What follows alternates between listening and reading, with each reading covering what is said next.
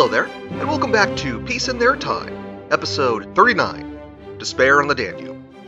Today, on our continuing adventure through the depths of the new Europe created by Versailles, we're stopping in on a pair of unhappy divorcees. Austria and Hungary, once imperial partners in Central Europe, found themselves ground to a pulp by late 1918. The institution holding both together, along with each of their collections of subject peoples, had been the royal house of Habsburg. And while that house had been an increasingly old and creaky one, the empire had held together under it. The disasters of World War I, though, destroyed all that. In the face of military defeat and starvation at home, the legitimacy of the ruling family fell away, and with those bonds broken, the whole empire shattered into pieces, and the Hungarians took their cue and cut ties with Vienna. The Austrians, paralyzed by the loss of the power that had so defined them, could only look on in bewilderment. Both nations were reduced to rump states, and as the interwar years opened, they permanently went their separate ways. The first I'll go through is Austria. It's kind of hard to imagine just how much of a fall the Austrians suffered in the aftermath of World War I. For the better part of 500 years, their ruling dynasty had been among the most prominent royalty in all of Europe. For centuries, they had governed a large collection of nations and peoples that included a dozen odd major ethnic groups, and despite its disjointedness, had maintained a preeminence in Europe that was respected, if not entirely feared, by many. But the victorious Entente were wholly uninterested in preserving any part of the empire. They had allies with territorial claims that needed satisfying. And part of Woodrow Wilson's 14 points of peace was a call for national self determination among Europe's peoples, which was most applicable to the multi ethnic Austro Hungarian Empire. The components of the empire, whether by choice or by force, would be going their own ways. The empire dissolved, and suddenly the Austrians found themselves no longer the center of a major power, which was a huge issue for them, and not just for pride reasons either. Much of the Austrian economy, especially that in the capital of Vienna, was set up with the assumption that it would be the centerpiece of a large nation. Now, there wasn't a large nation. And the industries of the country, second only to the Czech lands to the north within the old borders, depended on resources coming in from the rest of the empire. Something as basic as food was now a critical issue. The nation was already in the throes of starvation from the war, and now their main suppliers just to the east in Hungary were separated by new borders, with trade policies independent of Vienna's control. The entire Austro Hungarian Empire had been a mostly self contained economic entity, with the needs of one region met by the resources of another. Now, national boundaries separated this entire network.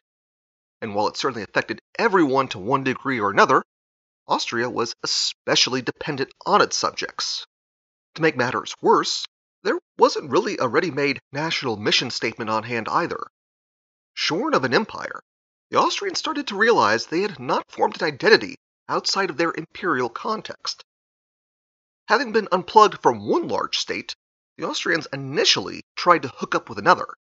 In November 1918, the last Habsburg emperor, Charles I, relinquished power and eventually left for exile. While the monarchy had been totally discredited by wartime failure, it had also been previously the only national institution the Austrians could point to as theirs. Shorn of this legacy, they were now just another group of Germans. Being aware of the whole identity issue, the new government started discussing joining Austria and Germany together. After all, the only thing that had stopped that taking place decades ago during the German unification was the entanglement Austria had with its empire, which was now totally gone and no longer an issue. The Entente, though, caught wind of this and immediately swatted the idea down. They weren't about to allow the Germans to expand their borders at the exact moment they were working to contract them. So the Austrians had to go out into the world on their own for the first time. And it was to prove a bleak experience. In 1919, communist revolutions broke out in Bavaria right across the border in Germany, as well as in neighboring Hungary. Watching the chaos of civil war play out around them, the Democratic Socialists of Austria declined to harness the revolutionary energy in the cities during these early months. This also probably had something to do with the nation's food supply being wholly dependent on shipments coming from the Entente, who were deeply opposed to any revolution in Central Europe. In response to the Hungarian revolutionaries asking them to join with them, the Austrian socialists shrugged and told them their only concern at this time was not starving to death, which I'll admit is a pretty decent excuse to decline an invitation for a revolution. That, however, did not save the Social Democrats from the wrath of the extreme right. The base of their support was always the major cities, and especially Vienna. For the provinces, though, sprung right wing groups fearful of the left, and the disinterest of the centrist parties to work with them left the socialists badly isolated. From there, the story of Austria played out much like its cousin to the north. The socialists were the single biggest party and uh, political force, but coalitions formed to exclude them from power as much as possible. The streets saw political gangs split between the right and the left fight each other, with the Social Democrats employing their Schutzbund group to combat the conservative Heimwehr. In one notable 1927 incident, the shooting deaths of two people by a member of the Heimwehr, one victim being a child, caused a general strike after the defendants were acquitted on the grounds of self defense. On July 15, 1927, a crowd of protesters reached the Austrian Parliament building, where the police, under conservative control, waited to block them. Clashes resulted and fires were started in the Palace of Justice, and the police started breaking out the rifles. They opened fire on the crowds, killing 89 protesters and wounding 600. The squashing of the protests badly weakened the Social Democrats, and from that time the right of the country was in the ascendancy. By the end of 1929, Parliament's power had been legally curtailed, and the office of the President was made able to make government appointments and override legislation which set the stage for a future dictatorship even before the Nazis would take over further down the road. The politics of Austria in the 20s can be summed up as a protracted grind by the far right to undermine the left, with indifferent establishment parties either standing aside or facilitating the right out of distaste for the socialists. That chaos, coupled with the lack of a true national identity, also left the population as a whole with little respect for the weak state that was unable to meet their needs and most people saw the nation as artificial. There would be constant intrigues among the nation's factions, and unlike the years post 1945, the victors didn't assist in building new national institutions, mostly sticking to providing foods they didn't starve and coal so they didn't freeze to death. Austria's neighbors and former subjects were likewise uninterested in coming to the aid of their former overlords. For its first four years, the Austrian Republic would have to rely on the kindness of the indifferent great powers for the resources just to keep the lights on. Inflation was also rampant as the government printed money to cover its expenditures now that it no longer had access to the empire's resources. This in turn only further enhanced the nation's miseries as costs spiraled out of control. The big problem, aside from access to food and fuel that the government couldn't solve, was that there were simply too many people who had found employment in the imperial government that needed unemployment support now that their positions no longer existed and they had to be supported somehow in order to keep them off the streets and thus stave off revolution. Over the course of 1922 alone, the money supply in Austria went from 174 billion crowns to a trillion. Only the intervention of foreign loans in late 1922, something that would be repeated in Germany and elsewhere during the 20s, stabilized the budget enough that control was restored. Happily for Austria, the injection of foreign capital wouldn't turn into a dependency like it would for Germany. And for the rest of the 20s, it did provide the economic stability that allowed the nation to become more self sufficient as investments were made to expand agricultural output to compensate the old sources of food that had been lost. And in addition, industrially, the country did bounce back and continued to be one of the region's biggest exporters. Uh, that all being said, though, these were gloomy and uncertain years, and at every point during the 20s, the people were noticeably worse off on average than before the war. Vienna, which had been one of the world's major cultural capitals, lost its luster as it settled into its new role as the center of a small and isolated nation. And thanks to the introduction of foreign loans to bankroll the new state, the Austrians also had to start implementing reforms to please their creditors. Notable among those reforms was cutting loose those idle civil servants on the payroll, which made economic sense but also further alienated much of the population from the new state, as the old bureaucracy had supported a significant part of the population, which just helped further create the conditions where anti democratic forces were in the ascendancy by the end of the 20s. I'll definitely be checking in again on the Austrians, as their internal politics turned into a roller coaster after the Depression, which only created more instability and invited the interest of a certain prodigal son. Turning to the east, Hungary had a much wilder ride during the 20s, so I'm going to return to my usual step by step format to cover their details. Uh, just to give you a heads up, this is about the time when Balkan grudges start entering the picture, so expect me to cover some long standing grievances in future episodes. As the ruler of the eastern half of the Austro Hungarian Empire, Hungary had governed over not just its core land, but that of Slovakia, Croatia, the northern part of modern Serbia, and Transylvania, which is the western half of modern Romania. Far more than the Austrians, they had worked to curtail their subject ethnic groups, restricting their speech and culture and public life and education. These efforts very much failed to turn these people into loyal Magyars, and only served to inflame nationalist sentiments, especially among the South Slavs and Romanian minorities. By the time World War I ended, the Kingdom of Hungary was broken apart in the Treaty of Trianon, and two thirds of its land went to other nations. Three quarters of its population of 28.5 million were now outside its borders. Stuck with a reduced population of 7.5 million, there were still an additional 3 million more Hungarians now living in Czechoslovakia, Romania, and Yugoslavia. Simply put, it was a disaster for the country. Rattling off statistics makes it sound perfunctory, and the breakup of these territories was anything but. Towards the end of 1918, it was obvious that the empire was doomed. By the fall, Serbian and Romanian troops had reversed their earlier defeats and were entering the country. A noble named Count Mihaly Karolyi assumed leadership at the end of October, and in early November an armistice was made with the Entente. However, those Serbs and Romanians decided to keep marching, intent to grab up as much land as they possibly could.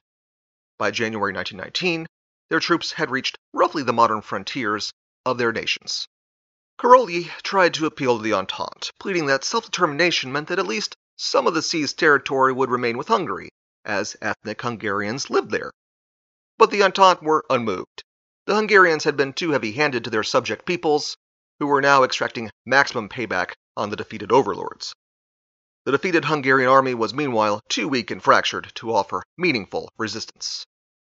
And speaking of the army, many soldiers captured by the Russians earlier in the war out east were starting to be shipped back home. And a funny thing happened to many of them out there. They had been exposed to Marxism while in their prison camps. One of these soldiers was a man named Bela Kun, who actually took part in the Russian Revolution. And once that went so well, he decided to return home and see if he could spread the revolution there. On November 24, 1918, the Hungarian Communist Party was founded and began spreading the good word. And the nation was ripe for revolution. The core of Hungary sits on what's called the Danubian Plain, called that since the Danube River runs through the middle of it. Unlike pretty much every surrounding country, Hungary was a nation of flat plains and fertile soil. As a result, the country was devoted to agriculture and was a breadbasket of Central Europe, exporting foodstuffs all over the old empire. The problem was that Hungary was also a very old fashioned country, and this vast set of farmlands was dominated by landed nobles who operated gigantic estates. The average Hungarian working the land was likely a hired hand dependent on the good graces of said noble. I've mentioned before the conservative mindset of a farmer, but that mostly applies if said farmer actually owns the land and is responsible for it. For most Hungarian farmers, it was just a job, and they wanted a piece of the action. There was one major exception to the agrarian character of the nation, and that was the capital Budapest.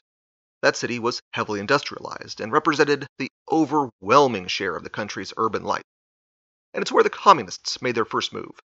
In the first week of January 1919, the urban workers staged massive strikes and started seizing factories. This in turn set off revolutionary sentiments across the nation, which made Karolyi and the government understandably nervous. On February 16, 1919, the government passed a law announcing that parts of the great estates would be divvied up and given to the farmhands in an effort to cool tempers outside of Budapest. Karolyi even made the gesture of being the first noble to start passing off some of his own land. Fortunately, his counterparts of the nobility weren't so accommodating and declined to go along with the new law. The peasants, not satisfied with only portions of the estates being doled out to them, and enraged by the resistance of the nobles, simply started taking the land over. some even organized collective farms on the land taken. On the 21st of February, the communist leadership was arrested in an effort to stop the disturbances. Uh, but that had no effect beyond making the government look hostile. The communist leader simply continued giving directions from prison and even started negotiating with the Social Democrats in establishing a new government. Then in mid March, news came in of the initial Entente plans for divvying up Hungary and a request to establish a neutral zone between them and the Romanians, as well as zones in the west of the country where the French army was moving into. It was all a humiliating request as it effectively relinquished control over the eastern half of the remaining country to either Romanians or to revolutionaries. Karolyi at this point couldn't see a pathway forward that he could stomach and let the communists out of jail and assign control of the government over to a revolutionary committee. Which might seem like quite a turn for a nobleman, but keep in mind he was simply transferring blame over the inevitable territorial losses over to the leftists. Very similar to how the conservatives transferred blame over to the SPD in Germany during this same time frame. Regardless, on the 22nd of March, the revolutionary government declared a republic, while Kun was given dictatorial authority. Three days later, all available troops were organized into a new Red Army, and the old aristocratic officer corps was removed. Industry, transportation, and agriculture were all nationalized. Social reforms such as wage hikes, laws protecting the equality of both sexes, and child labor protections were all implemented to widespread approval. Naturally, the nobles were relieved of their estates, the lands turned over to worker management. Now, the Entente did not like this turn of events one bit and decided to aid efforts against the new state. The economic blockade was kept up, and weapons were turned over to Hungary's neighbors in preparation for an attack. On April 16th, the Romanians began moving westward, and while the Red Army was pushed back, the invasion aroused a patriotic frenzy that greatly boosted the Red Army's strength which was good because Czechoslovakia was preparing to move in from the north. Supported by fresh troops, the Hungarians actually beat the Czechs back and entered Slovakia. The hope was they could clear a land corridor to Ukraine and link up with the Russian Red Army.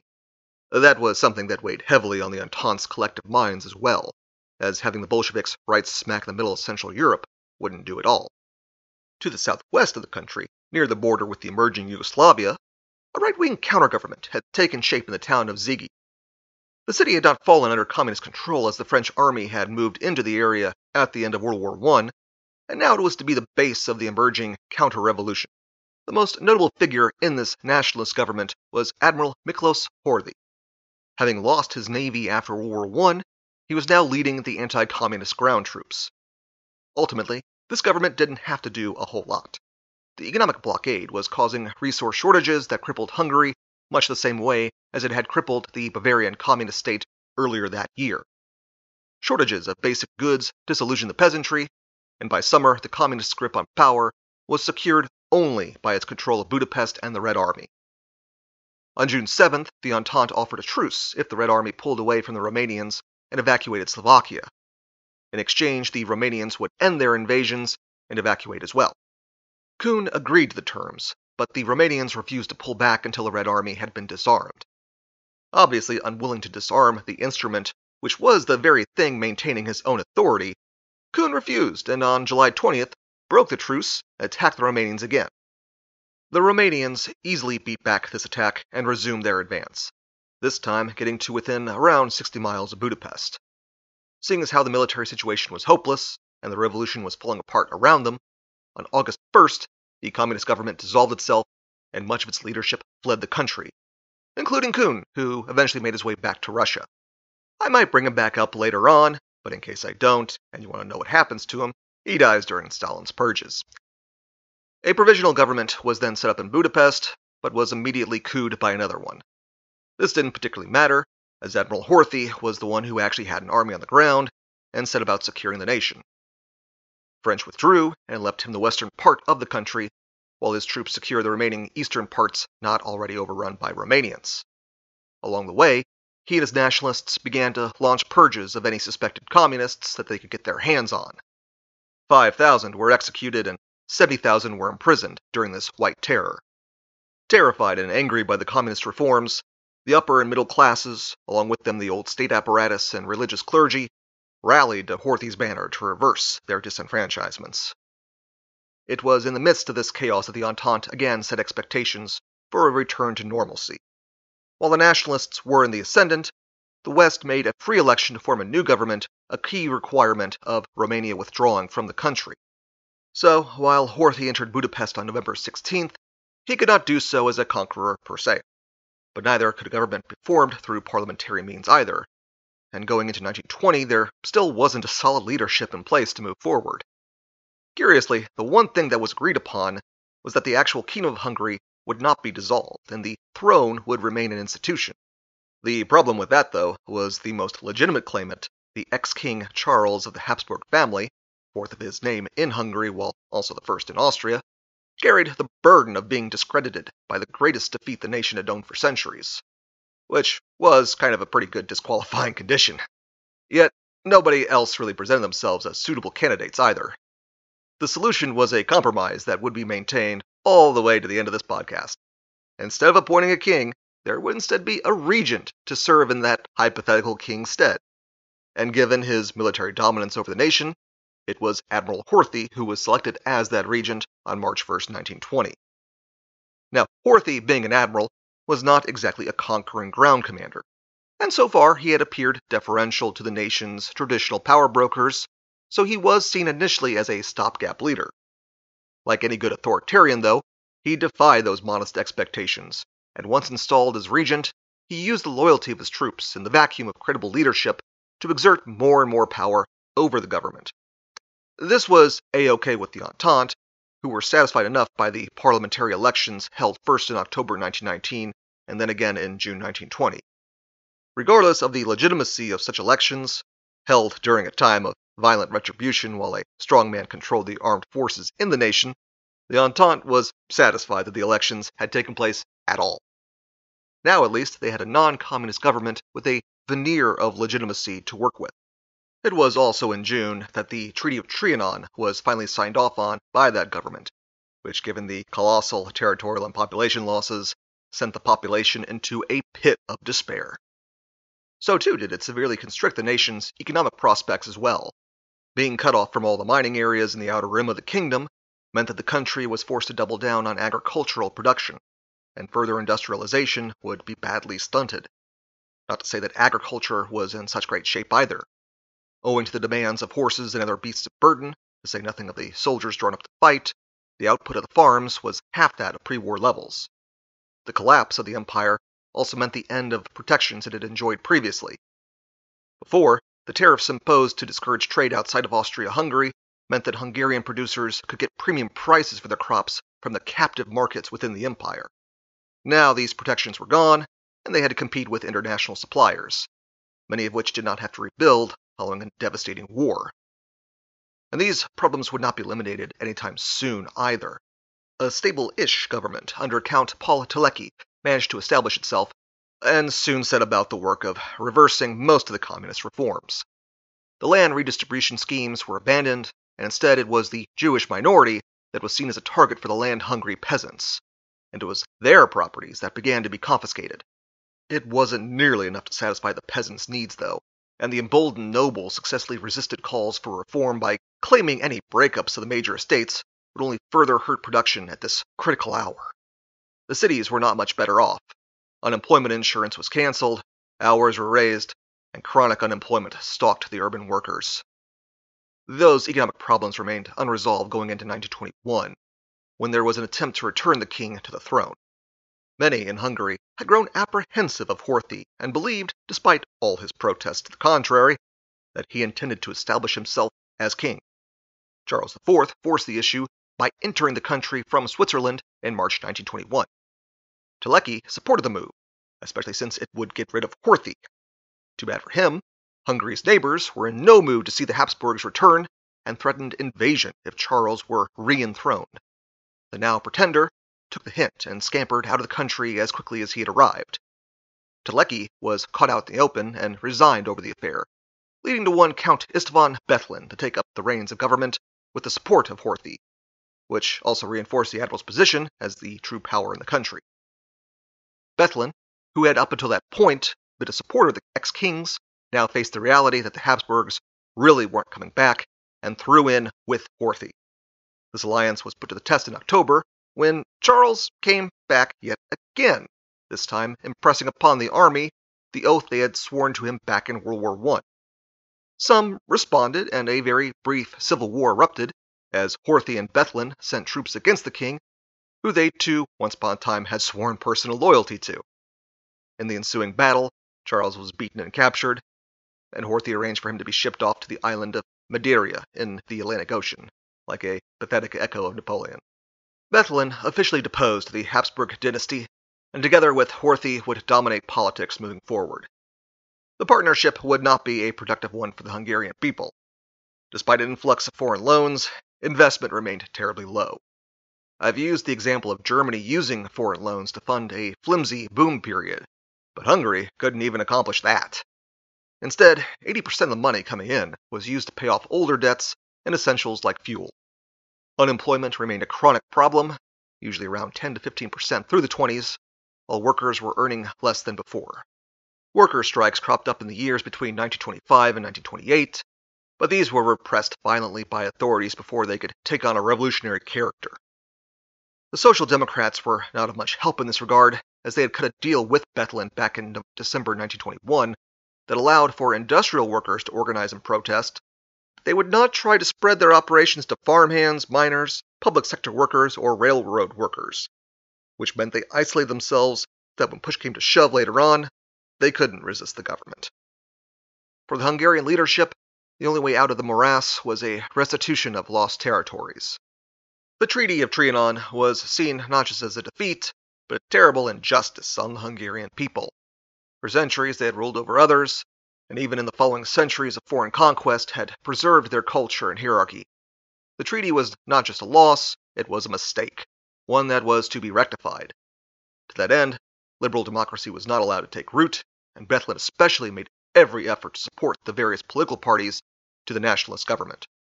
And while Hungary was far too weak to go attacking its neighbors, especially with that little Entente alliance in effect, they did start laying the groundwork for a reckoning. In Slovakia, networks were set up to agitate for that region's detachment from Czechoslovakia and its return to Hungary. These efforts were amusingly funded via counterfeit Czech currency, and when found out, the Hungarian agents simply switched to counterfeit French money.